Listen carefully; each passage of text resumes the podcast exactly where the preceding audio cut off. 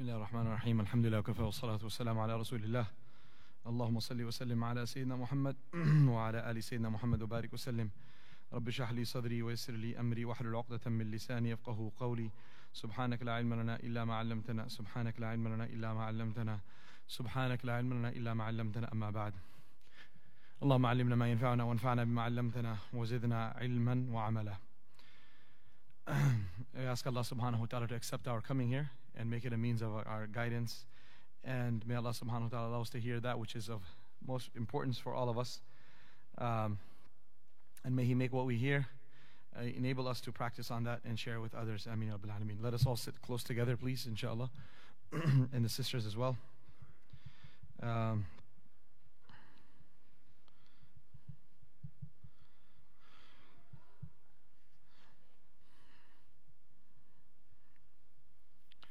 Okay. The last ayah, well, we left off last week, ayah number 79. وَظَلَّ فِرْعَوْنُ قَوْمَهُ وَمَا هَدَى Thus, thus the Fir'aun has led his people astray and did not guide them. Allah subhanahu wa ta'ala ended the story uh, that we just read so far with this ayah. And one thing I wanted to mention here is that a person should not think, okay, first of all, sh- shaitan he misleads people, but on the day of judgment, he's going to make it very clear that he was not the one who actually forced people to be misled. He simply invited people and they decided to take him upon his offer. So no one should understand from this ayah here, that no one should misunderstand this to say that Fir'aun was the actual cause of people mis- being misled. Instead, the purpose of this is for us to understand that Fir'aun used to say that I am inviting you towards your success. I'm inviting you towards a path that is far superior to the path of Musa alayhi salam. And Musa alayhi what he's inviting you towards is is to take away your freedoms and to take away your life on earth uh, making it enjoyable. He wants to you to suffer. He wants to take control over you. That's how he presented the whole case. So in reality, Fir'aun did not help his people. He actually ended up misleading them. And وَمَا هَدَى He himself wasn't guided. But when it comes to the actual aspect of being misled, we cannot attribute this to anyone besides ourselves. There is a hadith Qudsi, a hadith with which Rasulullah sallallahu alaihi wasallam mentions the words of Allah subhanahu wa ta'ala. Allah is speaking to us. He says, long hadith. يا عبادي كلكم ضال إلا من هديته يا عبادي كلكم عار إلا من كسوته يا عبادي كلكم جائع إلا من أطعمته Oh people, oh my servants, all of you are all of you are misled except for the one who I have guided فاستهدوني أهدكم So ask me for guidance and I will guide you يا عبادي كلكم ضال Okay, all of you are misguided except if I guide you. All of you are جائع hungry except for the one who I feed فاستطعموني فاستطعموني So ask me for food أطعمكم I will give you food. يا عبادي all of you are unclothed unless the ones I give clothing to. So ask me for clothing and I'll give it to you. One thing I want to share with this long hadith moves on, but one thing, let's just stop here, one second. People sometimes say, wait, so if Allah subhanahu wa ta'ala is, He has he, the power of guidance, what's the point Of like even trying? I'm misguided because God probably never wanted me to come pray. I never came to the masjid because He didn't want me to come. That's why I'm not here. I don't do what I'm supposed to do because He doesn't want me to be misguided. He wants me to be misguided. So what should I? What, what am I supposed to say? So, Subhanallah. This is the type of statements people say. That guidance is in His hands. What am I supposed to do? Okay, if guidance is in His hands, guess let's. Why don't we read through the whole hadith? He says, what else is in His hand? Food. What else? Clothing. Right? Back to back. So if guidance is in His hands, and He asks, He's saying it's in my hand. He also said food is in His hands. How come, mashallah, you have so much to eat? And he says also clothing is in my hands. How come you have so much to wear at home? How come everything is fine when it comes to the dunya and only the deen you find yourself to be zero? So to blame Allah subhanahu wa ta'ala for our misguidance is utter foolishness. Allah Azza is saying, everything is in my hands, but you have to ask me. And I'll give you. So find me one person who is misled today who can say, I begged Allah every single night, Ya Allah, guide me, and He still misled me. Find us one person anywhere to say who we begged Allah for guidance and to show him his path, and Allah subhanahu wa ta'ala said, Nope, I'm not going to show you my path, I'm going to let you rot in hell. That doesn't happen. Ihdina sirat al-mustaqim. Ya Allah, guide us a straight path. If you and I are sincere in this dua, we will most definitely be guided towards Allah subhanahu wa ta'ala. How it happens, when it happens, Allah knows best. But it's amazing. Allah has, Allah will, this is one of the du'as that we need to make, we do make most often, but we need to focus on what we're saying. Ihdina sirat al-mustaqim. I truly want to be guided. That doesn't, that means that you need to always be thinking that currently my lifestyle may not be the best. I may not be guided at the moment. There's a lot of room for improvement. Just like in the dunya, everyone is stressed for tomorrow's meeting. But brother, you have enough food to eat right now in the house. Brother, who cares about having enough to eat in the house? I'm worried about the next, not six months, the next six years and beyond. Everyone is not content about what they what they received in the paycheck last month. It's about not even what will happen next month. It's about what will happen for years ahead. Stressed out for that. When was the last time you and I were stressed about our hidayah? When was the last time you and I were worried that what's going to happen to my deen? And so if we don't ask Allah for guidance, we're not going to get it. Similarly, Instead of uh, just like we make effort for food and clothing, we have to make effort for hidayah. Usually, when you tell someone, why don't you come to the program or come for salah or something, he'll say, Make dua for me, brother. Make dua for me. But when, it come, when you tell him that there's a meeting after, uh, in, at 9 a.m. in a coffee shop, we're going to be discussing a new investment opportunity. Okay, we have a Bitcoin expert Right? So let, let's sit down, let's listen to him. Then no one says, Brother, subhanAllah, I'm busy. Let's make dua become rich. He will show up to that meeting before you even come. He'll come there or, waiting for this thing to start. When it comes to dunya, what do we notice? The people don't rarely say, Make dua for me and let me sit down. Instead, they forget to even ask for dua or make dua, but they are full forward in action, action, action. When it comes to aspects of the deen, it's all about the dua. Just make dua for me, one day I'll come right. But what steps are you actively taking to gain guidance? Is the question. So, this here is we see the imbalance. What is the imbalance? When it comes to the matters of the deen, there is only reliance on other people's dua, not our own dua, other people's dua. So, what are we lacking? We're not doing dua ourselves, and we're not working for it. And when it comes to the matters of dunya, then there is an over reliance on our effort with un- unfortunately not enough dua, not enough time spent on dua. It's just about work, work, work. You see how we are focusing too much on one aspect and too much in the others uh, in the other place. So how do we need to now lead our life? You have to create a balance between dua and effort in both things. Be it hidayah or be it your food and drink. Make lots of dua and make lots of effort as well. And then you will see Allah subhanahu wa ta'ala will just pour things towards us. Okay, this hadith moves on. Long hadith. And then the last portion of this hadith is وَاعْلَمْ أن, uh, that uh, إِنَّمَا هِي أَعْمَالُكُمْ أُحْصِيهَا لَكُمْ Listen, O my servants, indeed I count and I gather only your actions, your deeds. I am taking full account of every good or bad that you have done. إِنَّمَا هِي أَعْمَالُكُمْ أُحْصِيهَا لَكُمْ Indeed, it is, I only take account of your deeds. I'm not adding or subtracting. فَمَنْ وَجَدَ خَيْرًا Whoever finds good in his book of deeds, فَلْيَحْمَدِ اللَّهَ Then he should thank Allah alone. Whoever finds on the day of judgment, mashallah, you did X number of tafsirs and X number of dua and X number of salahs and X number of umrah and X number of hajj. Don't sit there and pat yourself on the back.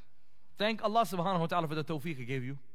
فليحمد ومن وجد غير ذلك and whoever finds in his book of deeds anything besides good يعني sins mistakes major sins فلا يلومن إلا نفسه he should not blame anyone besides himself what a powerful hadith he should not blame anyone besides take, learn how to take responsibility if you're messed up take responsibility and say i'm at fault instead of blaming allah to blame allah is the foolish biggest foolish thing to do we have to take responsibility so shaitan is usually uh, shar and evil is attributed towards shaitan in this dunya because it is against the etiquette to attribute evil towards Allah.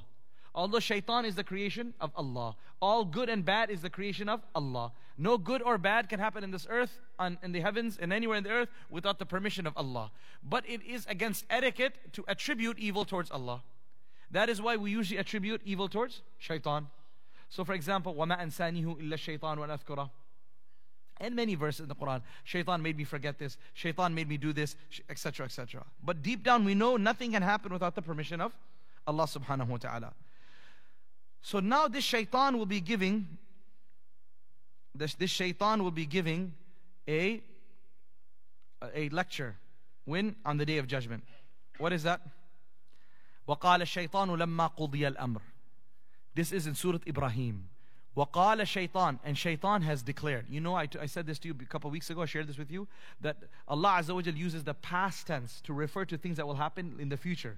Because that, that happening of that incident is with such certainty and such yaqeen that it's as though it has already occurred.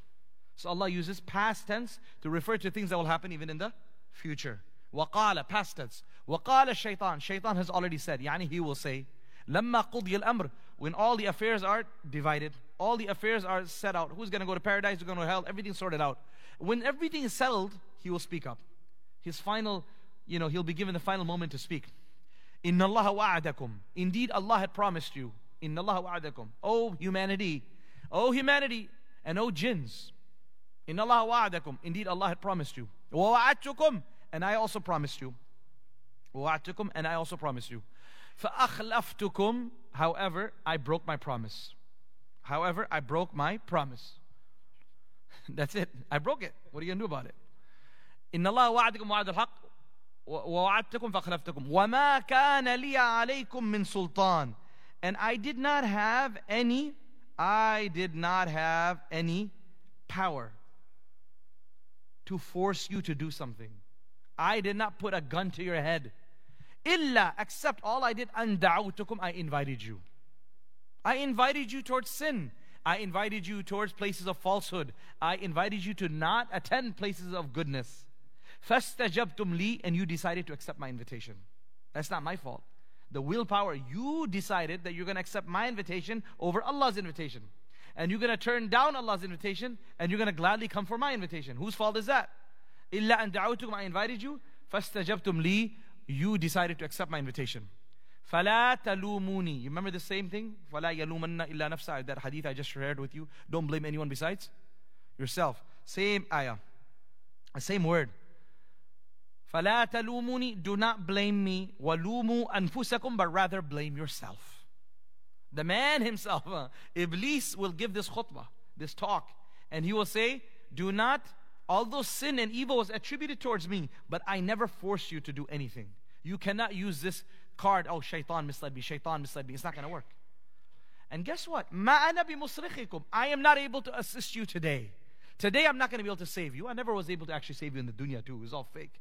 But here, for sure, it's very obvious I'm not going to be able to save you. Well, if it makes you feel any better, وَمَا أَنْتُمْ بِمُصْرِخِي And you will not be able to save me either. We're both going to burn in hell together. But I knew this all along. I willingly decided to go. You, for some reason, thought you're going to be able to get out.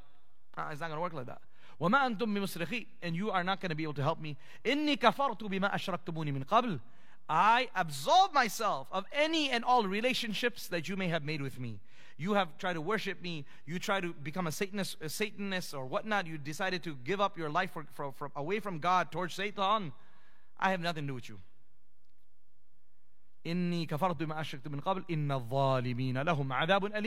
Indeed the oppressors will have a very painful torment. This tor- torment, that painful torment, it could be it could be the statement of Shaitan himself or it could be a statement of Allah, where that this pa- pa- tor- uh, t- this painful torment is going to be for all of us. Beloved elders and brothers, dear mothers and sisters, the idea here is that although dalala and misguidance is attributed to Fir'aun, or in this verse, or attributed to shaitan, in reality, every one of us needs to take responsibility for our own mistakes and sins. We cannot sit there and blame other people because we will not be able to get out of the mess we are in right, right now if we blame our environment, if we blame people. We won't be able to ever change. This is actually, believe it or not, is a very uh, uh, a fatalistic approach to life, where you say, "I'm I, I don't have no control, man. It was just my friends, my people, my shaitan, falan. That's why I'm doing this." And this this this type of mentality will not get us anywhere. A person has to say, Yes, shaitan is trying to deceive me. My friends are trying to mislead me. But I will decide to stand up and fight back. And I will not back down. And with the will of Allah, I will overpower them. So shaitan, for example, he says, لَأُغْوِيَنَّهُمْ أَجْمَعِينَ Oh Allah, I will mislead all of your creation. And then he says, إِلَّا عِبَادَكَ مِنْهُمُ الْمُخْلَصِينَ Except for your chosen servants, I won't be able to mislead them. Mukhlasin, your chosen servants. Allah responds to shaitan in another verse. He says, Inna ibadi laysa laka alayhim sultan. Listen, indeed, my servants, my chosen servants, laysa laka alayhim sultan. You have no authority and no power over them. You will not be able to mislead them. You can try, and you will try, and I give you the opportunity to try, but you will not succeed. إن عبادي ليس لك عليهم سلطان ها إلا من اتبعك من الغاوين except for those who willingly choose to follow your path from amongst those who are misled and they turn they begin to have a friendship with you and decide to go towards your towards you and your path, then yeah, of course you're gonna have power.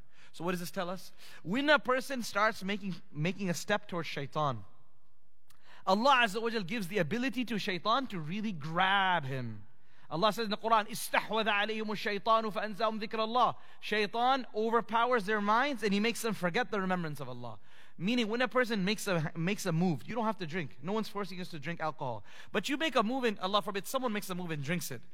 Or someone makes a move and commits zina. Someone makes a move and indulges in riba and interest. Someone makes a move and indulges in, in missing X number of salahs. Someone makes a move and goes visits a fortune teller or a magician or does something major haram like this. What happens? that they took their own step to go to there. But when you go to such places, you're going to be hounded and you're going to be attacked by thousands and thousands of shayateen. So people who commit sins, major sins, what happens? That they become extremely infested, infected with shayateen. Because they, they brought upon themselves this infection. They brought upon themselves this filth. This is how it works. You go by the garbage, you put your hands in, you're going to get maggots all over yourself. Right? But they're not going to come attack you while you're sitting in your clean, nice little you know, cubicle. But if you go around the garbage can, you put your hands there, you put your you jump in to see what's inside the garbage, of course you're gonna get filthy and dirty. So when people walk around gatherings of sin, when people walk towards places of sin, when people drink what they're not supposed to, eat what they're not supposed to, look at what they're not supposed to, very important part, look at what they're not supposed to, then what happens? The filth of those places falls upon you. When you flush down uh, a filth down a toilet, or you, you're doing septic work, What's going to happen? The smell and the stench of that, plus the filth from there, will splash on your clothes naturally. You're cleaning the toilet, you're cleaning the bathrooms. What do you expect? You're not going to come out smelling like itar, right? You're not going to come out with a, even a cleaner piece of cloth. They're going to get dirty. So when we indulge in sin, and specifically, like I just said, visiting of certain websites and things of that sort, the shayateen of those websites and the shayateen of those areas, they say, oh, we got a new customer here. Bam, right there. So now a person, he slipped because of his nafs, he slipped because of his environment. But once he chooses to go visit such places, just like a club, similarly, these websites are nothing less than a club. When a person goes visits there, what happens? The shayateen of those sites attack him. Just like the maggots of a garbage can, like the uh, rats of, of an infested place, attack a person that is coming there. Similarly, these places, when they have someone coming visiting them, they say, Oh, marhaba, marhaba, come, come here.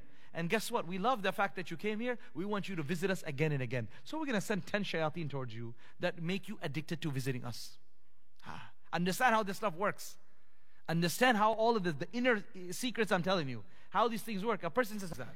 That until we don't stop that and until we don't detoxify our system, we will never be able to give this sin, these sins up.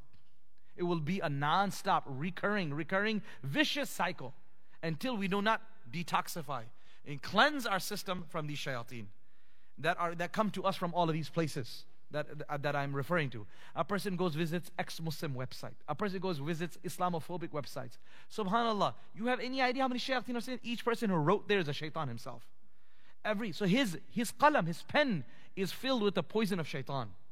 When you read that, I promise you, when you read that, you've you've got a, you, the shayateen are entering through your eyes into your heart and your mind.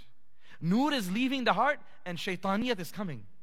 When you enter a website like that, don't take don't think it's, it's an easy small little thing. No. You enter an Islam Islamophobic website, you enter an anti-Islam, ex-Muslim website, and you scroll down, you start reading comments, there's something happening. It's not an innocent reader, a reading, surf, surface reading. Uh-uh.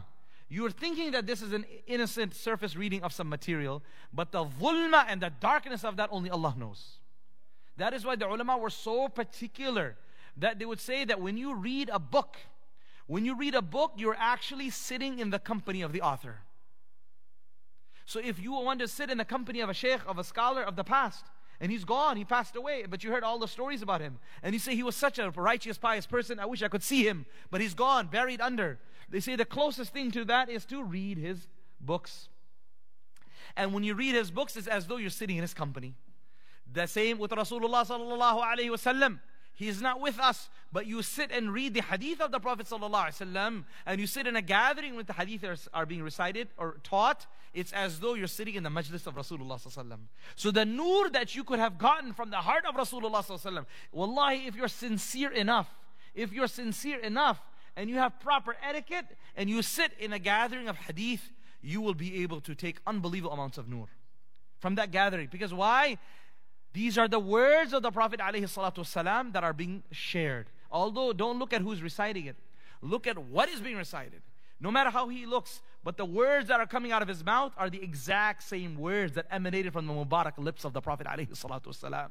They're filled with nur. It's reported that some mashayikh of the past, Allah had blessed them with so much understanding and love of Rasulullah and so much nur and basira to understand that they would say that if there are 20 or 100 hadiths recited, and if you were to bring in one fabricated hadith within this 100, through the barakah of firasa and farsightedness, they would be able to immediately recognize which of the 100 is not a true hadith of Rasulullah. And they would say, because it is very obvious that everything that emanates from the Prophet's mouth has a special nur to it. And although it sounds like it, it walks like it, it looks like it, but that nur that is found in the hadith of the Prophet is missing here. May Allah give us such hearts to be able to recognize this. La ilaha illallah. Right? When the heart is clean, you can absorb unbelievable amounts of nur from all gatherings. And especially when Allah Rasul, uh, when Allah's kalam is shared, or Rasulullah's kalam is shared. So if this is the nur that comes from the one hadith, imagine the dhulma and the darkness that comes from the writings of the evil people. You hear what I said? If you want to benefit from some righteous person and he's not there, what should you do? Read his books. Read, as they say, read the malfudat and the statements of the mashayikh. By reading those statements, it's as though you're sitting in their company. And if you want to sit in the company of a, of a shaitanul ins, then read his books. So those youngsters who sit there reading books of ex-Muslims and atheists, just say, I want to become enlightened. You're not becoming enlightened. You are putting your mind and heart into unbelievable layers of darkness. Why would you do that to yourself? It's like you're drinking poison. And then you want to come and pray first rakat saf. How is it gonna why would you want to come to the masjid if you read stuff like that? There's absolutely no reason. It's like if it's a physician, you got to go into a you know uh, into a surgery. You have to put on your full garb. Firefighter going to the fire, putting on his full suit uh, hazmat suits and whatnot. They're going to a place where it's got all sorts of chemical spills and whatnot. So if you are have to deal with ex-Muslim or Islamophobic arguments, what do you have to do? You have to wear something. And that is ilm and tazkiyah. You have to be extremely knowledgeable, connected to your teacher, and you have to have a heightened level of spirituality before you go make the surgery. And I've, I've heard this story from my Ustad Shabir Sab of a, st- a student who was a, a very bright, bright student. He, Mirza Ghulam Ahmad, the founder of the Qadiani uh, uh, you know, religion, he was around at that time, and he was de- going around debating people. So this youngster, who was a very, who, who was a very strong, bright, forthcoming student, he told his ustad, "I want to go and I want to uh, debate him." So he said to him, "You are not ready yet. Stay put. Relax. Don't go now." He said, "No." As many youth nowadays, for sure, they are, you know, overconfident overconfident, which is horrible. Just like less, you know, not being confident enough is a problem, overconfident is also a very big problem. So they were overconfident. He said, I want to go debate him. He said, You're not ready for it. He said, No, I am. I want to go. So without the ijazah of the sheikh, he went in to go debate Mirza Ghulam Ahmad. It so happened that as intelligent as he was, he lost the debate. Okay, you lose debates. It's possible you lose a debate. And you just say, you know what? I'm going to come back prepared tomorrow, more prepared. You beat me in a, a, a intellectual game here, but I still, alhamdulillah, my iman is there. This doesn't prove you're right and I'm wrong. It just proves that you you you you were well versed in your logical uh, you know arguments and in, in, in, in ability to debate. So, so what happened? That did happen to him. That did not happen to him. Instead, what did he say? He became Qadiani. He became Murtad, atheist right there. Okay, what happened after that? He became an atheist, and then he began to uh, become a, he became a murid of Mirza, and he began to actually write his books because Mirza was not a very, uh, you know, was not very eloquent in his speech also, and not very good in his writing. He needed someone to pen his thoughts, his fitna and. So what happened? He started writing his books on behalf of him, and he defended him till the very end. He authored majority of his books were authored by this man. And after he died as well, Mirza, he continued to remain a staunch supporter and a propagator of the Qadiani school of thought or Qadiani, you know, madhab. So our ustad would say to us that you have to, you know, you have to learn how to take opinions of and mashwara of your elders and always regard yourself to be under someone. As soon as you think you can take things on your own, you're going to be misled. I don't know if it was about the same individual or about another individual, but my teacher was mentioning that they were visiting. you know, this is 100 years ago or so. They visited the, the teacher and the student went to go visit visit someone in Umrah or Hajj in Medina al-Munawwara. When that sheikh who they were visiting welcomed in this scholar who was visiting from Indo-Pak, with him was a student, that you know, debater. He told the sheikh that your student over here, he said, I smell the stench of, of irtidad and of apostasy from him. I smell the stench of what? Apostasy. I can just smell it. And subhanAllah, lo and behold, later on he did become an apostate. What is that? When a person has this heightened firasa, the heart is so clean that it, it is it is so so such that a person is able to just start feeling things. Like you get a sixth sense. Like a very experienced doctor, a very experienced teacher will be able to tell as soon as he looks at a student or a teacher or, or a, a patient about what's going to happen. He's not forcing anything, he can just see it, that this is what's going to happen. Similarly, those shuyukh and those scholars and those ulama, after working on their tazkiyah and the purification of their heart, sometimes reach such levels that Allah subhanahu wa ta'ala exposes these things to them. Subhanallah. So, what we, beloved brothers and sisters, we learn from this is that learn how to take responsibility for our guidance and, unfortunately, for our misguidance as well. If we made mistakes, owe up, own up, and say, Allah, forgive me. Don't blame else, other people. Because if we blame other people, we will never be able to actually address the issue. And number two, let's learn how to ask from Allah subhanahu wa ta'ala for guidance. No matter how misguided we have become, as long as we are asking Allah for help, Allah subhanahu wa ta'ala will not forsake us. Allah subhanahu wa ta'ala will definitely give us hidayah. Ya bani Israel qad anjaynakum min aduwikum. Allah subhanahu wa ta'ala then moves on to the next story here. O Bani Israel, O children of Israel, we have delivered you, we have delivered you from your enemy, and we have promised you an appointed time on the right side of Mount Tur to give you my commandments. Moreover, we have sent, sent down manna and, and quail to sustain you in the desert, saying, so Allah subhanahu wa ta'ala in this verse now speaks about the next chapter of Ibrahim Musa salatu salam's um, life. That Allah subhanahu wa ta'ala is now informing Musa salam's people, قَدْ أَنْجَيْنَاكُمْ We have saved you.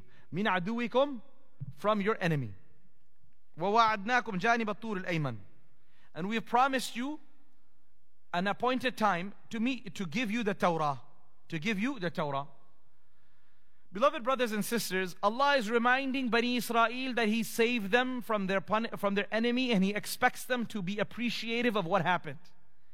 And so this resonates with all, should resonate with all of us.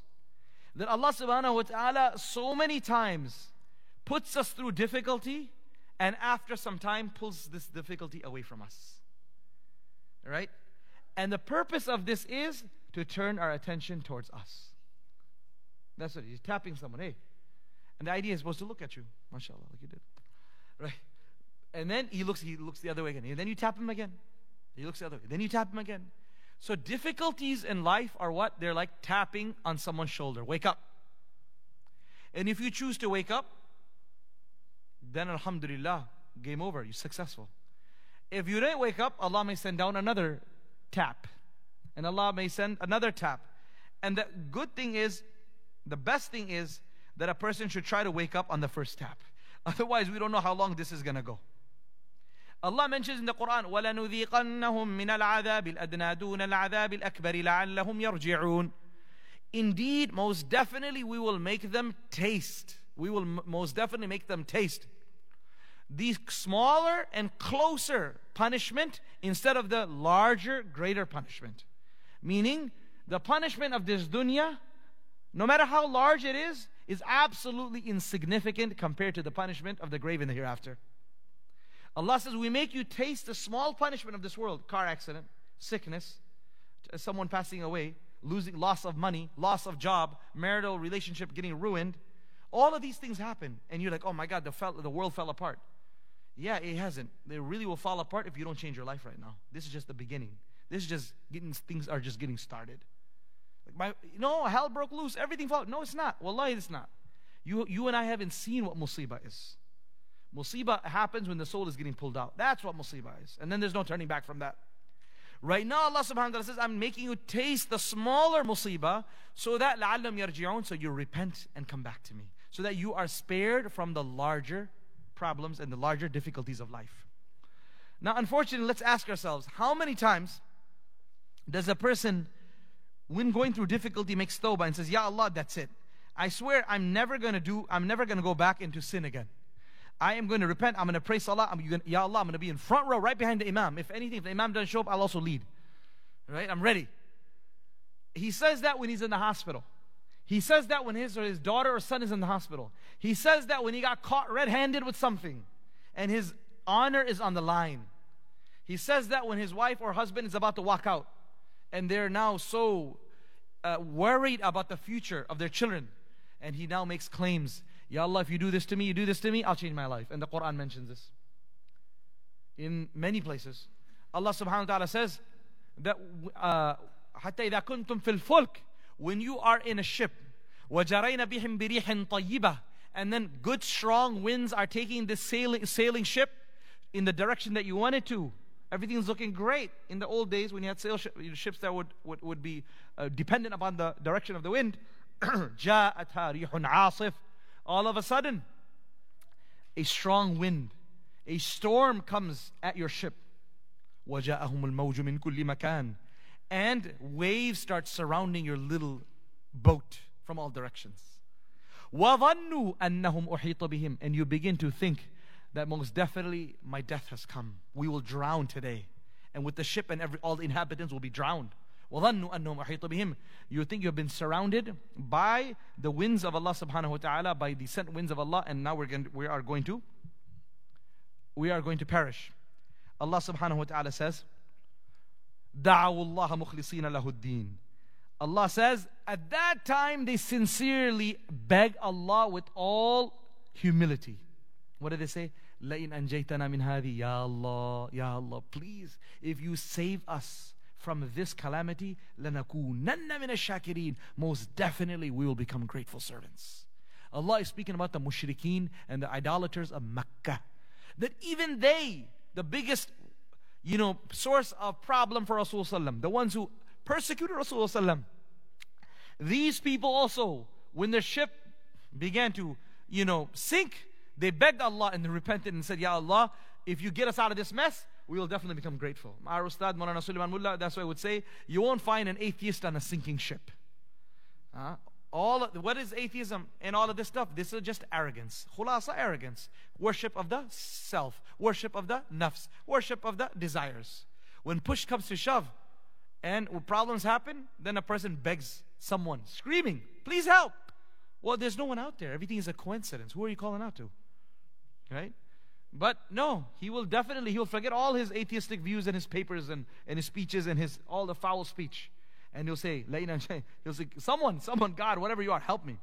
لَنَكُونَنَّ مِنَ الشَّاكِرِينَ Most definitely we will become uh, grateful. Then Allah subhanahu wa ta'ala says, فَلَمَّا أَنْجَاهُمْ إِذَا هُمْ يَبْغُونَ فِي الْأَرْضِ بِغَيْرِ الْحَقِّ When Allah subhanahu wa ta'ala, فَلَمَّا أَنْجَاهُمْ saves them, or فَلَمَّا أَنْجَاهُمْ when Allah subhanahu wa ta'ala saves them from that uh, storm, what happens? Okay, you want you want to get saved from me? I'll save you from me. No problem. Hey, wind, stop. Right? The winds work under the order of Allah. It takes one second for the wind to stop. So Allah said, okay, I'll get you out of this mess, no problem. فَلَمَّا أَنْجَاهُ When He saved them, إِذَا إِذَا means الفجاء. Surprisingly. Of course, it's not surprising to Allah. It should be surprising to you. إِذَا هُمْ يَبْغُونَ فِي الْأَرْضِ بِغَيْرِ الْحَقِّ Oh, wow, how quick you change your tone, how quick your color changes, how quick your tongue, your, your, your speech changes. How quickly you begin to once again cause chaos on the earth. You think I didn't know that? I knew that before you even begged me, I knew you were going to do this. But I want you to prove to yourself why you're destined to go to Jahannam. You understand this? I want you not to be able to, on the day of judgment, say, Why did you throw me to hell? Well, this is your book of deeds. Blame no one besides yourself. Allah already knows what you're doing. Allah says, You have an option. Why don't you, you think you're deceiving Allah? As Allah says in the Quran, Allah, He says, um, What is that? Um, they, they, they, they make fun of Allah subhanahu wa ta'ala and they did yukhadi'un Allah. They think that they are deceiving Allah. وَهُوَ خَادِعُهُمْ In reality, Allah is deceiving them. Meaning, what is Allah doesn't deceive anyone? It means Allah is the one who actually is controlling everything and you're thinking you're fooling him when in reality he has it all set from beforehand. You can never deceive Allah subhanahu wa ta'ala. Uh, they're poking fun of Allah. Allah says, No, I'm poking fun at you. I'm poking fun at you. You think you're poking fun at me. You can't do that. So Allah subhanahu wa ta'ala says, I'm giving you time and again chance that when you go through difficulty, the reason you got that storm, the reason you got that car accident, fender bender, the reason you got a pink slip, the reason you got a big fight in the home from the spouse, the reason your son or daughter said something unbelievable to you, it's supposed to be a wake up call. It's supposed to be saying, What is my relationship with Allah? What in the world? I'm 50 years old. What did my daughter just say to me? What did my son just say to me? What did my boss just say to me? What just happened at work? What just happened at home? These are supposed to be wake up calls. That where am I headed? What will happen if this is what the punishment I'm getting right now? Imagine if I lead a life of kufr and shirk and disobedience to Allah. What will happen when I leave this world? So these type of difficulties come to wake people up. So those who wake up mashallah, they are the lucky ones. And those who sleep and those difficulties don't bring them towards Allah, then they are unfortunately very wretched. As the saying goes, من لم تحدث المصيبة في نفسه موعظة فمصيبته في نفسه أكبر. That if a calamity doesn't bring a change within you and doesn't make it, a, the calamity doesn't become a, a source of advice for you, then whatever calamity you went through, pales in comparison to the calamity within your own self. If the cala- external calamity didn't shake you up towards Allah, then the internal calamity of what we call wretchedness and having a dark heart, that calamity by far is much greater in comparison to any type of musibah that you, you, uh, you are faced with. So when we talk about people saying, I'm going through a lot of problems, subhanAllah, I, can you come to the masjid? Can you come to the tafsir? Can you come to the one year program? Can you come to some brother? I would love to, but I'm going through a lot of problems. This is an oxymoron. What is this supposed to mean? What are you, where are your problems being solved? Your problems get solved outside. You're, that's exactly why you should come here to the masjid. That's exactly why you should be connected to ilm. That's why exactly you should be connected to a place of knowledge. When you have problems, if you don't come to the masjid when you have problems, then tell me when you're going to come. I'm going through a divorce. Well, this is the perfect time to come. I'm losing my job. This is the perfect time to come. When you come now, uh, hopefully we don't come to the masjid only when we have problems. But at the very least, this should be a means of us, when we're going through problems, to come to the masjid. And at that time, hopefully they'll bring a wake up call for us to come to the masjid all the time. So many people, subhanAllah, they'll share the stories of how their lives changed. And usually their lives changed when some type of calamity hit them a car accident, a child losing a child, a divorce, whatnot. And mashallah, ta'ala, then their lives changed. So, similarly, we should all look at the challenges that we're going through and saying, has this brought me closer to Allah or further from Allah subhanahu wa ta'ala? You and I need to understand, beloved friends, that we cannot become like the mushrikeen of Makkah, that every time they repented and then Allah removed their difficulty, they went back to the old ways. That's exactly what the Quraysh of Makkah did all the time. Ya Allah, Ya Rasulullah, please remove this, ask Allah to remove this adhab from us. And Allah subhanahu wa ta'ala would make dua, the adhab would remove, they go back to the same thing. Same thing with Bani Israel, all of this.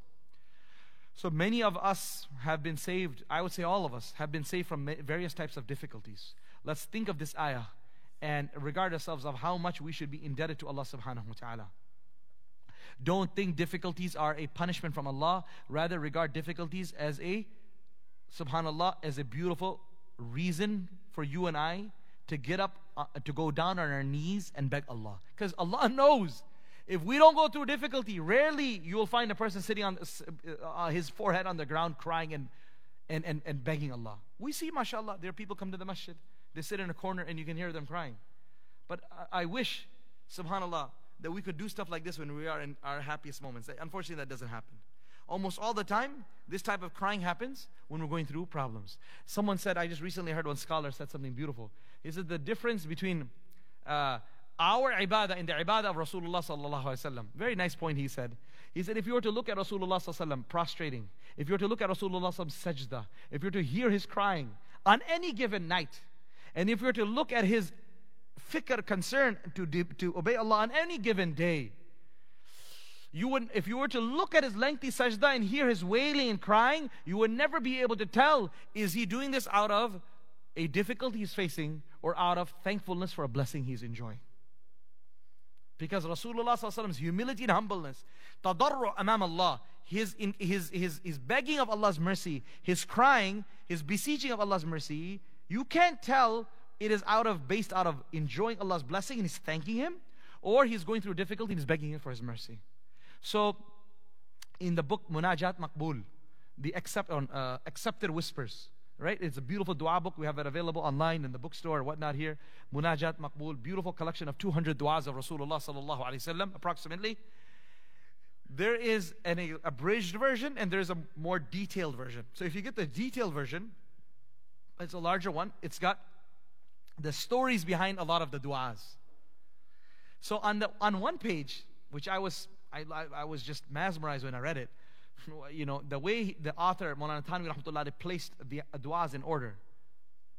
He placed the, he placed the dua, subhanAllah, listen to me.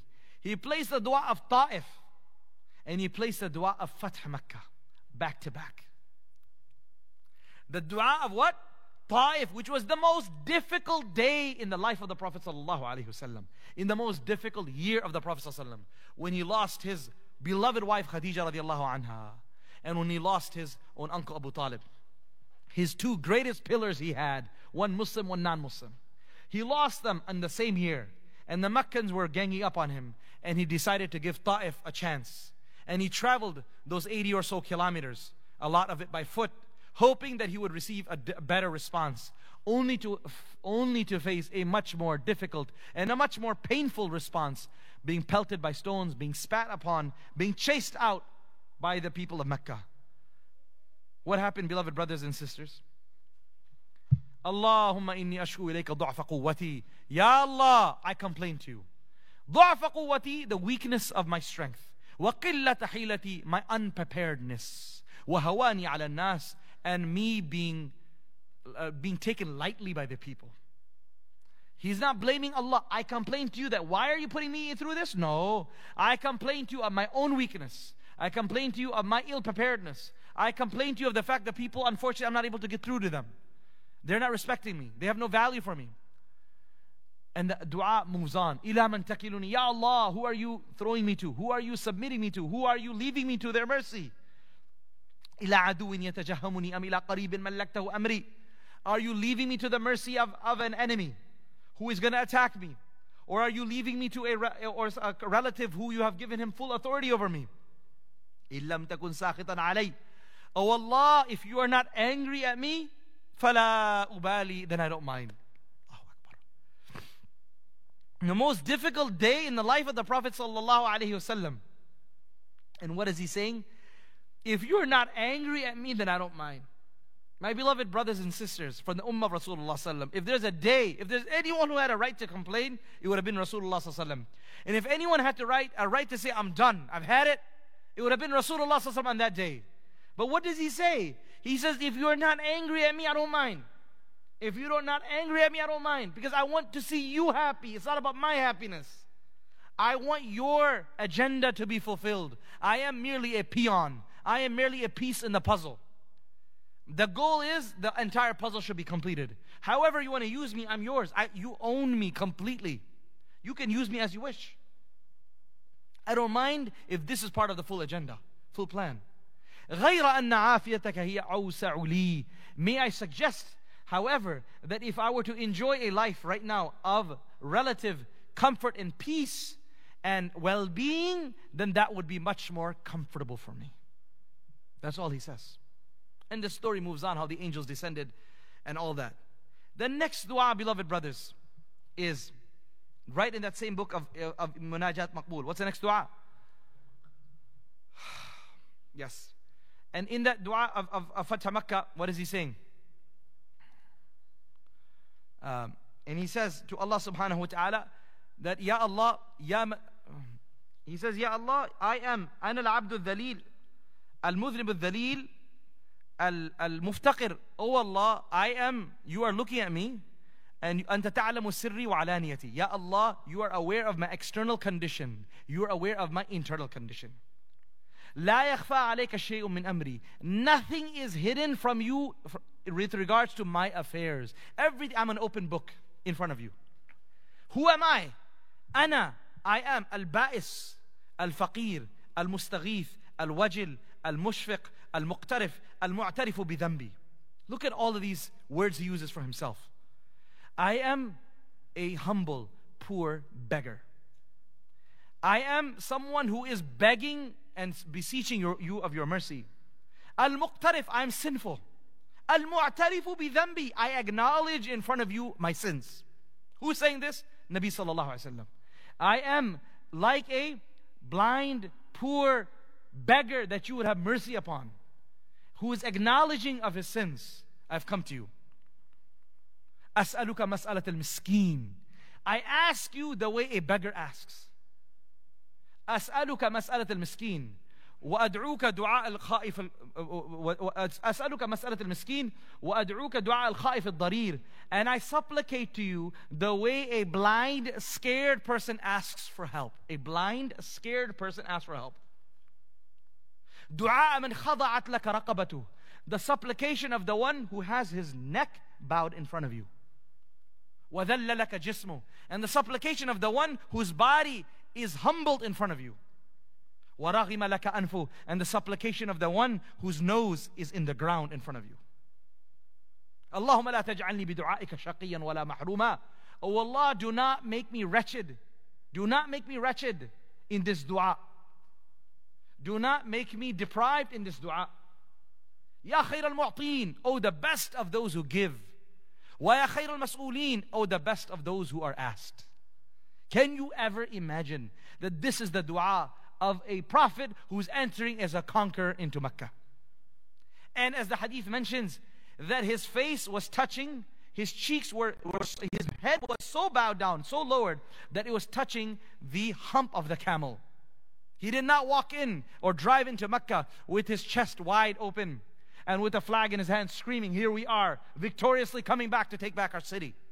Instead, in absolute humility and humbleness, and thankfulness and, and to Allah subhanahu wa ta'ala, he puts his head down, touching his face, touching the hump of the camel. And thanking Allah subhanahu wa ta'ala. This is the beauty of the life of Rasulullah. That his dua, his crying, his ibadah was not based out of only problems and difficulties, even though he had the most difficult life. Instead, you see in his the highest moment of happiness and in the lowest moments of difficulty, you see him the same. And that is what you and I are supposed to learn from this. That a believer, no matter what state Allah puts him in, his connection with Allah doesn't deteriorate. He doesn't, he is not out there looking for free handouts. He knows that whatever Allah gives to me, whether it is sweet or sour, whether it is uh, uh, whether it is a something of health or sickness, whether it is wealth or poverty, in any and all situations, this is a gift from Allah. How dare can I complain? You heard the story of a king who asked his servant to go grab a sweet melon from the garden. When the servant and the slave came with the melon or the fruit and cut it for him, the king said, Go ahead and taste it. Have one yourself, and then you can give me. So he had one, he tasted it, and then after that he gave it to the king. When the king tasted this, this melon or this fruit, it was so, so, so bitter, he spat it out. And then he looked at his servant and he said, I'm surprised. How did you in front of me eat this piece of fruit? And I didn't, not only did you eat it, I did not notice any frown on your face. I did not notice any signs as though you are caught off guard by the bitterness of this fruit. And what a beautiful answer this servant gave to the king. He said, Oh, king, this hand of yours that has given me this fruit today, and you told me, Oh my lad, or Oh my servant, eat it, this same hand has fed me many, many sweet things throughout my life. And if today, if this hand has happened to give me a bitter piece of fruit, how dare I show my repugnance? How dare I show my discomfort? How dare I spit it out or show that I don't like this? Subhanallah. So Allah Azza wa has granted you and I every day, every night, blessing upon blessing upon blessing upon blessing. And by Allah, when He chooses to put us through difficulty, that is also called, also a blessing. But the response should never be, why me? Why this? I prayed. I've done all of this. Why are you doing this to me? Instead, the response should be the way the Salaf did. The Salaf would say, the earlier pious predecessors, they would say, listen to this, they would say, Al mihnatu minhatun khafiyya. These are two words in Arabic. One is called minha and one is called mihna. Right? One is called minha and one is called mihna. You've heard the uh, uh, minha as a girl's name. Manih, Arabs say, right? Manih, very nice, pretty, cute, nice, good. Minha is a name also. So the, minha actually means a gift. Minha means a gift. And if you switch the ha and the noon, the order of it, it becomes the word mihna. And mihna means a trial, a difficulty. So now they would say, al mihna to a difficulty, is minhatun khafiyatun, a hidden gift from Allah. A trial is a hidden gift from Allah. You understand that? A trial is a gift. For who? For a believer. So we never lose. We're always winning. We're always winning. It, no matter what type of trial Allah subhanahu wa ta'ala puts towards us. We should ask Allah not to put, put us into trial because we don't know if we will have the right perspective when it comes our way. That's why we should not ask Allah to put us through difficulty. We should ask Allah for afiyah. But if in well-being, but if Allah chooses to put us through difficulty, then what will happen? We should ask Allah at that time to put us through sabr. And when you have sabr, then the difficulty will become a hidden gift. I've read about the Salaf. What happened? The Salaf would say, Subhanallah, they would say when they went through any difficulty, they would say, I never imagined that I had this status with Allah, that He would make, He would regard me worthy enough of this type of difficulty. When they would lose a child, huh? when they lose their spouse in young age, when they lose their business, lose their money, shocked. People are like, oh my God, we feel so sorry for you. And the, their answer would, SubhanAllah, I'm honored. I'm touched. I'm touched. I'm honored. I never imagined Allah would regard me worthy of His tests. Because why? Only the strongest of the strongest get tested. أشد الناس بلاء الأنبياء. The ones who go through the most tests are the prophets. You heard me say this hadith, one of my favorite hadiths. أشد الناس بلاء الأنبياء. The ones who go through the most difficulty are the prophets. ثم الأمثل فالأمثل then those who come after the prophets in piety and righteousness and then those who come after the prophets in righteousness and piety يبتل الرجل على حسب ديني a man is tested based on the strength of his deen إن كان في دينه صلابة if the strength in his deen زيد في بلائه his difficulties are increased you heard what I said If he is strong in his deen, his difficulties are what? Increased. SubhanAllah. So counter, counter to what people think. Oh, I'm going to the masjid. How, come I'm going through problems? I close my haram business, open up a halal business. How come I'm going through problems? I gave away a haram relationship and tried to enter a halal relationship. I'm going through problems. Brother, listen to this hadith. If you are stronger in your deen, get ready for tests to come towards you. When kana fi dini khifa, And if you if you are easy and weak in your deen, خَفِّفَ عَنْهُ Then you'll find Allah will make things easy for you. حَتَّى يَمْشِي عَلَى وَجْهِ الْأَرْضِ وَلَيْسَ عَلَيْهِ خَطِيئَةٌ until a time will come that he will walk on the earth without a single sin in his book of deeds simply due to him being patient. How many students applying for undergrad, applying to professional schools, go through difficulty from home, difficulty at campus, difficulty physical, mental, emotional stress? And how many students who want to come study the deen Seem to, the whole world is falling apart? As soon as you make niyyah to come study, all of a sudden your mom says no. All of a sudden, your dad gets ang- angry. All of a sudden, your spouse says, absolutely not. All of a sudden, your scholarship seems to be going away. All of a sudden, your friends start trying to convince you otherwise. You're, it's everything starts falling apart. You may need to come join to study, and everything starts. This is my experience with students who want to come study for the one year program, especially, or the island program, larger programs. They make niyyah, and then it's just like, oh my God, where did this come from? And where did this come from? Understand when you are coming, when you want to come towards Allah, and you are trying to be a true servant of Allah, Allah wants to see how loyal you are to Him. Allah wants to make sure you are of good quality. Allah wants to make sure that you are from amongst the sincere ones. Just like you're going to prepare, one is your normal infantry, then you got your Marines, and then you got your special forces, and you got your SEALs, and all those other things up there. Their exams and their test and their preparation is much harder than average person, average police officer. Because the mission that is supposed to be taken from them is much higher. When you want to become a student of knowledge, when you become a, when you want to become a study the deen, you are being prepared to fight Iblis and Iblis's army. You better be ready. It's not going to be easy. Who said it was easy? So difficulties will come your way. Physically problems, emotional problems, stress, difficulty from your parents, difficulty from your children, difficulty from your spouse. All sorts of stuff will happen, but you have to remain firm and to say, I'm willing to pay any price to be allowed to join the army of Allah. There's two armies army of shaitan, army of Allah. You want to go sign up for the army of shaitan? Guess what? You get a $10,000 bonus, sign up bonus. Right then and there. Everything will be paid for you. You'll be a walk in the park to go sign up to the army of shaitan. But you want to go sign up to the army of Allah? I'm telling you, you're going to have difficulties. Because Allah wants to make sure only the sincere ones join His army. We can't have, you are as strong as your weakest link. The army of Allah cannot have weaklings. Every single person in that army needs to be super strong. So when difficulties come towards your way, if you run away, unfortunately, that shows that you aren't made of what it's required. And if you say, nope, I'm not giving up without a big fight. I am going to put everything I've got and I'm going to beg Allah. And I'm going to I'm going to show Allah that ya Allah, I want to be chosen. I want to be chosen. I'm going to fast. I'm going to give sadaqah. I'm going to give charity. I'm going to cry. And I'm going to ask every other person here that make dua for me. I'm trying to study. Please remo- ask Allah to remove the difficulties from my path. Yes, then mashallah you're on the right path. And you'll see how Allah subhanahu wa ta'ala will facilitate it for you. وَالَّذِينَ جَاهَدُوا فِينَا Those who strive to get to us. What does that tell you? Huh? You have to strive to get to Allah. It's not a walk in the park. وَالَّذِينَ جَاهَدُوا فِينَا Those who strive to get to Allah, لَنَهْدِيَنَّهُمْ سُبُلَنَا Then we will open up the paths for them. Once Allah sees true commitment, once Allah sees true ikhlas, through sincerity, and you done your work, and then the 11th hour, the help of Allah will come. 11th hour. Last minute. Last minute it will come.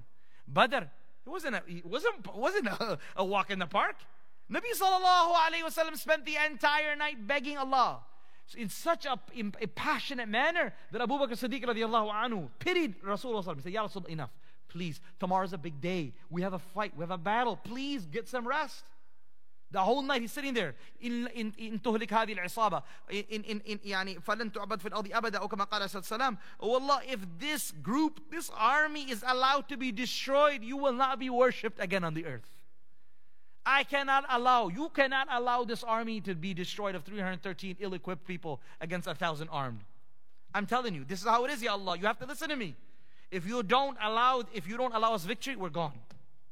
That israr, that ilha, that like certainty, you speak to Allah with certainty. Ya Allah, I have to achieve this. I want to become a student of knowledge.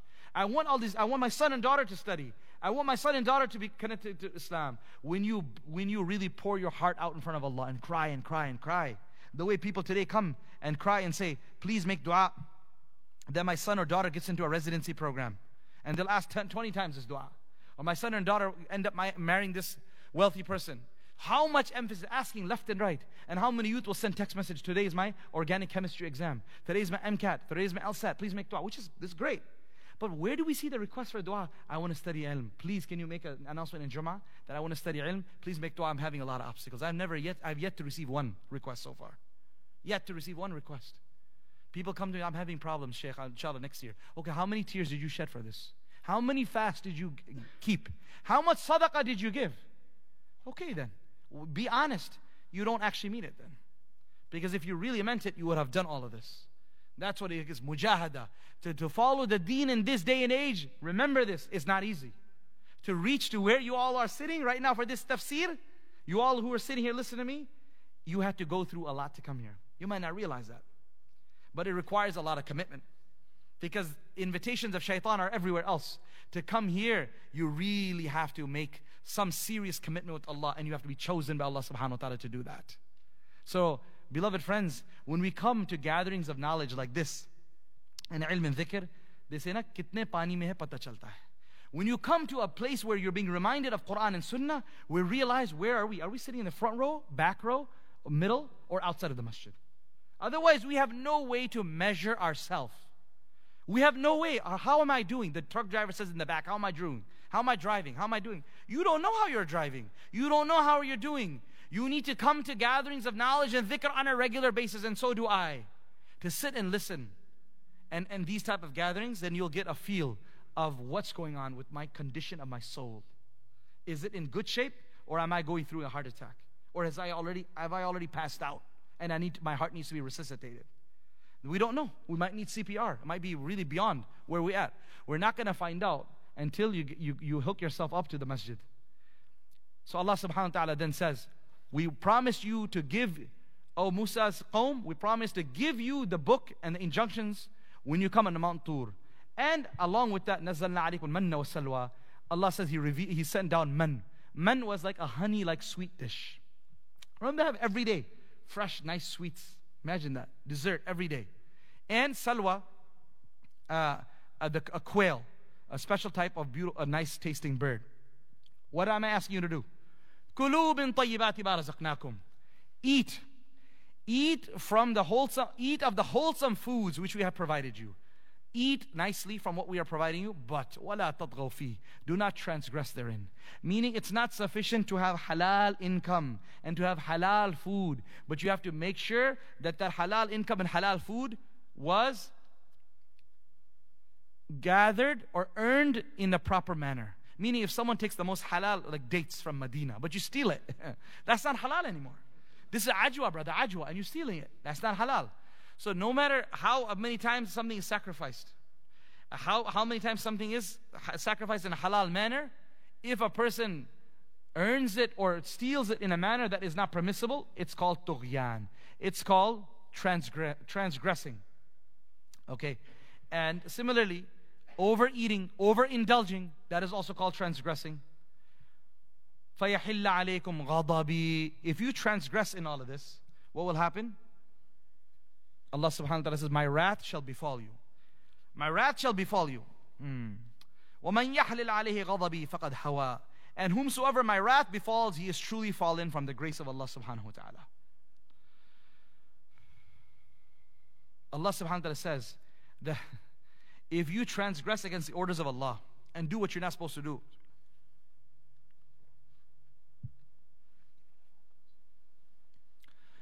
then Allah subhanahu wa ta'ala's anger will fall upon you. Meaning we will fall from the esteem of Allah subhanahu wa ta'ala. We'll fall from the esteem of Allah. And falling from the esteem of Allah is worse than falling from the top of Mount Everest. That's the worst possible thing that could happen is for a person to fall from the esteem of Allah subhanahu wa ta'ala. وَمَنْ يَحْلِلْ عَلَيْهِ غَضَبِ Allah says, if you earn my wrath, you have fallen. You have fallen from my esteem, you have fallen from my grace. There's a beautiful poem where the poet says, فَلَيْتَكَ تَحْلُو وَالْحَيَاةُ مَرِيرَةٌ How I wish, O Allah, that you, that you will be sweet. And, and for me, وَالْحَيَاةُ مَرِيرَةٌ And life may be as bitter as it wants. But as long as you are sweet for me, that's enough. وَلَيْتَكَ تَرْضَى وَالْأَنَامُ غِضَابُ And how I wish that you would be happy with me, even if the entire humanity is angry at me. وَلَيْتَ الَّذِي بَيْنِي وَبَيْنَكَ عَامِرٌ And how I wish the relationship and the path between me and you, between you and I, Ya Allah, is protected and is populated with many blessings. وَبَيْنِي وَبَيْنَ الْعَالَمِينَ خَرَابُ And the path between me and the rest of the creation is empty. إِذَا صَحَّ مِنْكَ الْوَصْلُ فَكُلُّ الْهَيِّنُ Oh Allah, if you choose to remain connected to me, then all difficulties of this world become easy to bear. If you choose to allow me to be connected to you, then all difficulties of this world become easy to bear. وَكُلُّ الَّذِي فَوْقَ التُّرَابِ تُرَابُ And every single thing that lies above the ground or the mud, soil, is actually soil itself. कहते पड़ी मिट्टी है और खड़ी मिट्टी है बस दो किस्म की मिट्टियां हैं मिट्टी ही है सब it is تراب it is تراب تحت الأرض أو تراب فوق الأرض لكن كل شيء تراب even a 100 meter 200 meter or, or a 900 meter skyscraper is turab it's mud soil it's from the ground it'll go back منها خلقناكم وفيها نعيدكم ومنها نخرجكم تارة أخرى We took you out from the ground, we'll take you back into the ground. That's what it is. The reality is that a person should make a strong effort to see he or she should never fall into from the esteem of Allah subhanahu wa ta'ala. It's mentioned as a story in certain books that a, a, a certain a, a, a, a, a, stone made shikayah to Allah. A stone spoke to Allah because a stone does dhikr as well. And the stone said, Ya Rabbi abadtuka khamsina sana. Oh Allah, I worshipped you for 50 years.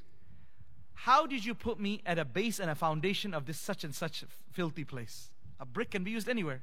So I'm now being used to be in a foundation of a bathroom or a toilet. Why did I get this while I worship you for 50 years? So the answer that was given to, to the stone is a saying, تَأَدَّبْ يَا حَجَرُ Oh, oh stone, have etiquette. Be careful how you speak. إِذْ لَمْ أَجْعَلْكَ فِي مَجْلِسِ قَاضٍ ظَالِمٍ Thank you, thank, thank your Lord that He did not place you in the court of a oppressive judge. What does that mean? Meaning, no matter if you're in the bottom of a bathroom, but it is far better for you to be there than to help assist a transgressing king or a transgressing human being. Meaning, that transgressing human being, judge or, or king, he has fallen from the esteem of Allah. He is the worst scum on the earth, frankly speaking, when he is oppressing people. Now, for you to be utilized in any way to help him, that's the worst possible thing you could be. You'd rather be in the bottom of a toilet and help build something else than be assisting an oppressive king. What does this tell us? That what, no matter what the world may think of us, you, you and I have to ask ourselves, what is the status you and I have with Allah? That's the main thing. Let us not allow the praises of the people, our status at work, our business card, or our bank balance get to our head and to make us think we're something. Instead, we should always be asking ourselves, where am I in relation to Allah subhanahu wa ta'ala? So this is a beautiful, uh, you know, ayah, much to think about, and we will continue. I just want you to know that, you know, wherever Allah speaks about punishment, He always speaks about mercy. So the next ayah is about the forgiveness of Allah, and we will continue from this verse, inshallah ta'ala, next week. We ask Allah subhanahu wa ta'ala that whatever He said, and share uh, that whatever was shared i'm sorry whatever I, I, shared here today i ask allah Azza wa Jal to, to make it a reality for my life and your life. And may allah subhanahu wa ta'ala uh, uh, save us from following the path of the transgressors. Ameen rabbil alameen. So this is uh, for, uh, for the slido here. Uh, you can type in 2043869 for the um, after going to the website slido.com or qr code and um, we ask uh, uh, those sisters and brothers who actually have a lot of questions, fiqh questions are not that they need uh, fatwas on. I want to refer you to the website masjidds.org uh, forward slash question. Masjidds.org forward slash question, where, where our Darul Ifta will answer those questions, inshallah. But simple piece of advice, especially related to what we spoke about today. If you've got to ask, please do so, inshallah. And then we will complete with, with dhikr of Allah subhanahu wa ta'ala and dua. If a person lies in order to get a job on a resume, is the money earned from that job considered haram income? So lying on a paper is haram. Of course, lying for a job interview is haram. That's a mistake. But that does not invalidate every single thing. That will not necessarily make everything that a person earns haram afterwards. Allah knows best. Someone says, How do you help fix someone's family structure if they hate their family? So, dear brother or sister, please give a little, be a little elaborate on this question exactly what does it mean a family structure? You want to fix the family structure. What exactly is the situation? If you need to email us afterwards you know email me afterwards or, or reach out to me sure no problem. But i need to have a little bit more detail behind this question. Should we fast and sadaqah for worldly needs? Of course. All needs. You utilize a'mal to get things done. Give sadaqah fast pray two salatul haja ask others to make dua for that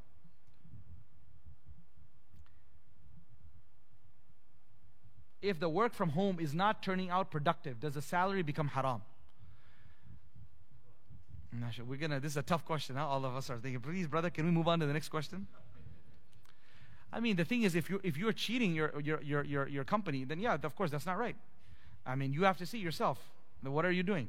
So you say, I'm not able to do the work at home, then move out to a place. But whatever job has been given to you, you must get it done. Can I shorten my durood sharif to sallallahu alayhi wasallam if I want to incorporate more salawat? Yes, you can. Sallallahu ala Muhammad sallallahu alayhi wasallam is better to say at least Muhammad sallallahu alayhi wasallam's name. So do this sallallahu ala Muhammad sallallahu alayhi wasallam. You, you're able to do it twice. It's counted as twice. What is the best way to fall in love with Allah? One of the best ways I spoke about here after Isha two nights ago is to what Maulana Choksi Saab advised one of our colleagues was to do muraqabah to ni'am to think and ponder over Allah's blessings. Every single day, think for five minutes after Isha, after Fajr, at home, and before you go to bed, at work. Think about all the blessings you and I are enjoying from Allah. The more you think about it, the more you realize how much He has done for us. And when you, re- as soon as you and I realize that, immediately it will become easy for us to begin to love Him.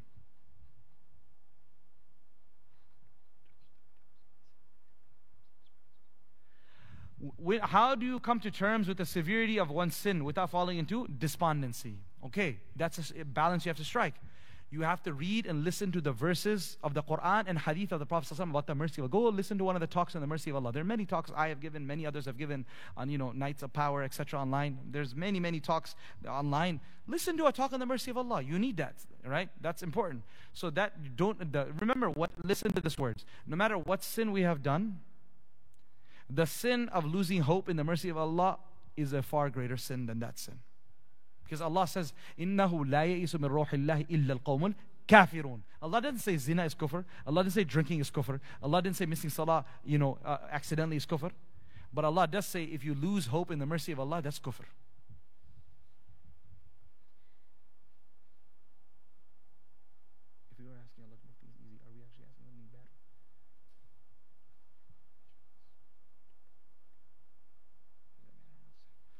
If, if we're asking Allah subhanahu wa ta'ala to make things easy, are we actually asking something bad for our deen? Absolutely not. You've been taught to ask Allah for afiyah. Rasulullah said the best dua you can make, the best blessing Allah can give you is, is, is ease and well being. Because we are, don't know how we will handle difficulty. If He throws difficulty at you, then ask for patience, but don't ask for difficulty. Tughyan for rizq means to, uh, to earn in a haram manner, to uh, over uh, to overindulge in the sustenance, to um, uh, buy and sell in an in, in, in, improper manner. Uh, you know, just that's what it means. The rizq is not just about eating or consuming. It needs to be the method of earning needs to be halal. The method of consuming needs to be halal. The method of earning and selling needs to be halal. What you're actually eating and enjoying also needs to be halal. Can tazkiyah be accomplished with less amounts of dhikr? Well, dhikr is a component of it, but tazkiyah doesn't happen only with dhikr. Tazkiyah happens with breaking the habits, bad habits. Right? It, it's, it's not an easy job. You know, you think power washing the courtyard is difficult. right? Cleaning your bathroom is difficult. No, subhanAllah, tazkiyah is something that will take years and decades. It's, it requires, first of all, compa- it requires sohbah and companionship of a a, a very experienced spiritual doctor. And if you don't have access, then you have to at least read the books of the experienced spiritual doctors. And you have to focus on removing one after another gluttony, uh, uh, uh, uh ego, love for dunya, lustful desires, uh, ostentation, show, uh, you know, all these type of sins that we have of the heart, they need to be worked upon and removed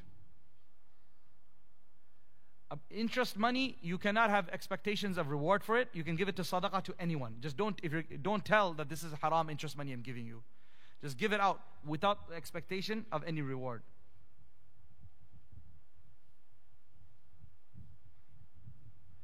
If a person suffers an injury or sickness that takes him away from the masjid, does this mean it is a calamity from Allah? A, a simple thing is that if you are getting closer to Allah in that calamity, then that is not an adhab. And if you're getting further from Allah in that calamity, then that is a punishment. Yes.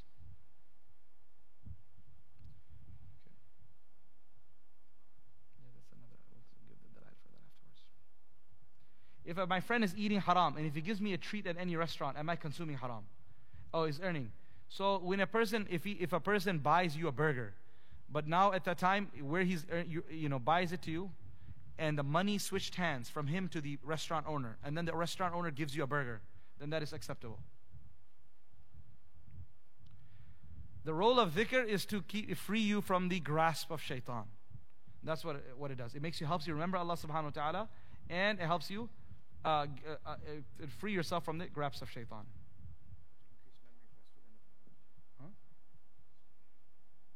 For students of ilm, how do we increase memory? One great way is to guard your gaze. Right? Famous statement of Imam Shafi'i, I'm sure if you're a student of knowledge, you already heard this. شكوت إلى وكيع سوى حفظي فأرشدني إلى ترك المعاصي فإن العلم نور من إلهي ونور الله لا يعطى لعاصي. Imam Shafi'i complained to Imam Waki' that he says, I have weak memory. Right? His weak memory was obviously better than our whole masjid and our whole community's memory collected together. Right? So he said, How do I improve it? And he said, He instructed me to be careful from committing any sins. Again, Imam Shafi'i, if he committed sins, he wouldn't be, we wouldn't be taking his name today. Right? So, yani what small minor sins, mistakes also, be super careful. Why? Because indeed the ilm is the nur from Allah, and the nur of Allah will not be given to a disobedient servant. You may gain information, but you will not get the nur of ilm with sin. Yes, you can give interest money to a Muslim without saying anything. That is correct. It, uh, it is better to memorize the Quran or tafsir if you're trying to increase your knowledge. SubhanAllah, brother, do both. Right? You can, you can do one ayat a day. Like Surah Taha. If you just, how many ayats I cover? I think most of us could do this in a week. Don't you think so? If we cover about five lines, six lines a week, you could do that. One line a day. One line, maximum two lines a day. So why not, whatever tafsir we are covering, if you cover, memorize those same surahs, this would be something so beautiful. May Allah make it easy for me and all of you to inshallah practice on this. Um, Alhamdulillah, I wanted to just uh, thank everyone for their participation in the uh, weekend's uh, Divine Reality event. It was uh, beautiful to see so many people come and benefit. Those of you uh, who know uh, people who wanted, who need to hear some of those things, Alhamdulillah, that's available on our website. The book is there, the Divine Reality book PDF is available. There may be some books in the bookstore as well, a few copies left. If you need to purchase a hardcover copy, please get it from here. Um, and uh, inshallah, look forward to having Ustad Fahad Taslim again here and Sapiens Institute and what's that called? Um, his institute's name? Uh, and Light Harbor? Um, what is it called? Lighthouse Mentoring.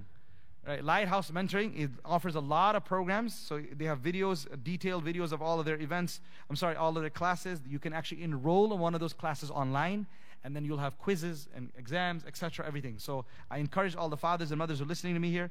Inshallah, go visit that website of Lighthouse um, uh, Mentoring and learn and benefit f- and allow your children uh, to. Um, to benefit from that as well, inshallah. Let's t- make a, a few moments for a few minutes of dhikr, and then we have some dua requests as well for members of our community who are sick.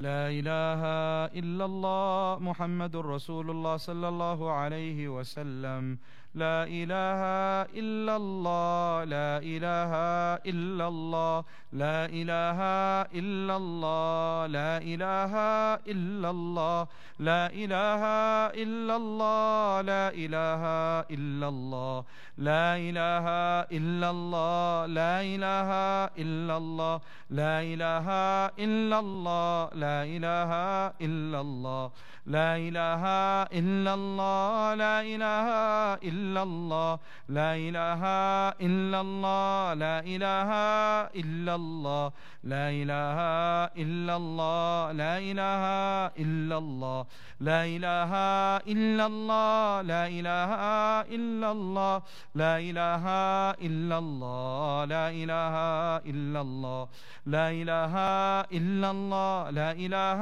إلا الله لا إله إلا الله لا إله إلا الله لا إله إلا الله لا إله إلا الله محمد رسول الله صلى الله عليه وسلم. صلى الله على محمد صلى الله عليه وسلم صلى الله على محمد صلى الله عليه وسلم صلى الله على محمد صلى الله عليه وسلم صلى الله على محمد صلى الله عليه وسلم صلى الله على محمد صلى الله عليه وسلم صلى الله على محمد صلى الله عليه وسلم صلى الله على محمد صلى الله عليه وسلم صلى الله على محمد صلى الله عليه وسلم صلى الله على محمد صلى الله عليه وسلم صلى الله على محمد صلى الله عليه وسلم صلى الله على محمد صلى الله عليه وسلم صلى الله على محمد صلى الله عليه وسلم صلى الله على محمد صلى الله عليه وسلم أستغفر الله أستغفر الله أستغفر الله أستغفر الله أستغفر الله أستغفر الله أستغفر الله أستغفر الله أستغفر الله أستغفر الله أستغفر الله أستغفر الله أستغفر الله أستغفر الله أستغفر الله أستغفر الله أستغفر الله أستغفر الله أستغفر الله أستغفر الله أستغفر الله أستغفر الله أستغفر الله أستغفر الله أستغفر الله أستغفر الله أستغفر الله أستغفر الله أستغفر الله أستغفر الله أستغفر الله أستغفر الله أستغفر الله أستغفر الله أستغفر الله الذي لا إله إلا هو الحي القيوم وأتوب إليه. بسم الله الرحمن الرحيم. اللهم انت السلام وانت السلام وتبارك يا ذا الجلال والإكرام. اللهم لك الحمد كله ولك الشكر كله. اللهم لا نحصي ثناء عليك أنت كما أثنيت على نفسك. اللهم صل وسلم على سيدنا محمد وعلى آل سيدنا محمد وبارك وسلم. نسأل الله العظيم رب العرش العظيم أن يشفي مرضانا مرضى المسلمين. نسأل الله العظيم رب العرش العظيم أن يشفي مرضانا مرضى المسلمين. نسأل الله العظيم رب العرش العظيم أن يشفي مرضانا مرضى المسلمين. نسأل الله العظيم رب العرش العظيم أن يشفي مرضانا مرضى المسلمين. نسأل الله العظيم رب العرش العظيم أن يشفي مرضانا مرضى المسلمين. نسأل الله العظيم رب العرش العظيم أن يشفي مرضانا مرضى المسلمين. اذهب الباس رب الناس لا شفاء إلا شفاءك شفاء لا يغادر سقما اللهم علمنا ما ينفعنا وانفعنا بما علمتنا وزدنا علما وعملا. اللهم إنا نسألك توفيق أهل الهدى وأعمال أهل اليقين. اللهم نور قلوبنا بعلمك واستعمل ابداننا لطاعتك ووفقنا لما تحب وترضى. من القول والعمل والنية والهدى إنك على كل شيء قدير. اللهم إنا نسألك من خير ما سألك منه نبيك محمد صلى الله عليه وسلم. ونعوذ بك من شر ما استعاذك من نبيك محمد صلى الله عليه وسلم. وأنت المستعان وعليك البلاغ ولا حول ولا قوة إلا بالله العلي العظيم. سبحان ربك رب العزة عما يصفون وسلام على المرسلين والحمد لله رب العالمين. Amin. One announcement, inshallah, for those of us, you know, for those who are listening online, for the rest of us, of course, I, you know, I'll make an announcement after Isha. This weekend, inshallah, the uh, t- uh, the um, uh, program will begin on Saturday and Sunday. Tafhim program will begin. So please, uh, uh, if you want to study part-time Islamic studies, your high school students, college students, yourself, working professionals, 10 a.m. to 1 p.m. Alhamdulillah, this course has been taking place from 2014. We have 24 courses that cover basic Islamic studies. It's covered over a period of four years, and Alhamdulillah, this has been happening over here for, as I said, from a long time. So this this semester, we have some amazing classes. We're going to be covering on Saturday the fiqh of finance and, and ulum al-Quran, the sciences of the Quran, and the Prophet wasallam's family. And then on Sunday, we're going to cover the fast, the fiqh of fasting, zakat, and hajj, the seerah of the Madani period, and the signs of the hour. These are offered on site for men and women and online for men and women across the globe. Anyone can join these classes. So please go check on our website, masjidds.org forward slash tafhim. I know so many of you have asked me, oh brother, is there any online class? Please let me know what's happening, this, that. So subhanAllah, now it is. I'm telling you, it's here. This starts this Saturday and Sunday. Please don't miss out. And those of you uh, who are still interested, local especially, the one year program starts um, also on Monday. So the one year program starts on one on Monday, and then the, the, the train departs, and then the next option will be next August. So we will not take in any students after that. So if anyone local, especially here, want to join or learn about the one year program, it's called the Tanweer Intensive. You can learn the details on, on site um, uh, and online, and that starts this August. And similarly, Sunday school, inshallah, tabarak ta'ala, will be starting as well, ages 6 to 15. Um, so you've got, you can come, adults, join the Tafhim program and bring your ages 6 to, five, 6 to 15 young, youngsters to join the Sunday school as well. We ask Allah uh, subhanahu wa ta'ala to make these, all these programs a means of our guidance and the guidance of, of thousands of other people. And may He accept the efforts of all those who are working behind the scenes for this. Subhanallah bihamdi, subhanakallah bihamdik. Nashadu an la ilaha illa ant, nastaghfiruka wa natubu ilayk. Wassalamu alaikum wa rahmatullahi wa barakatuh.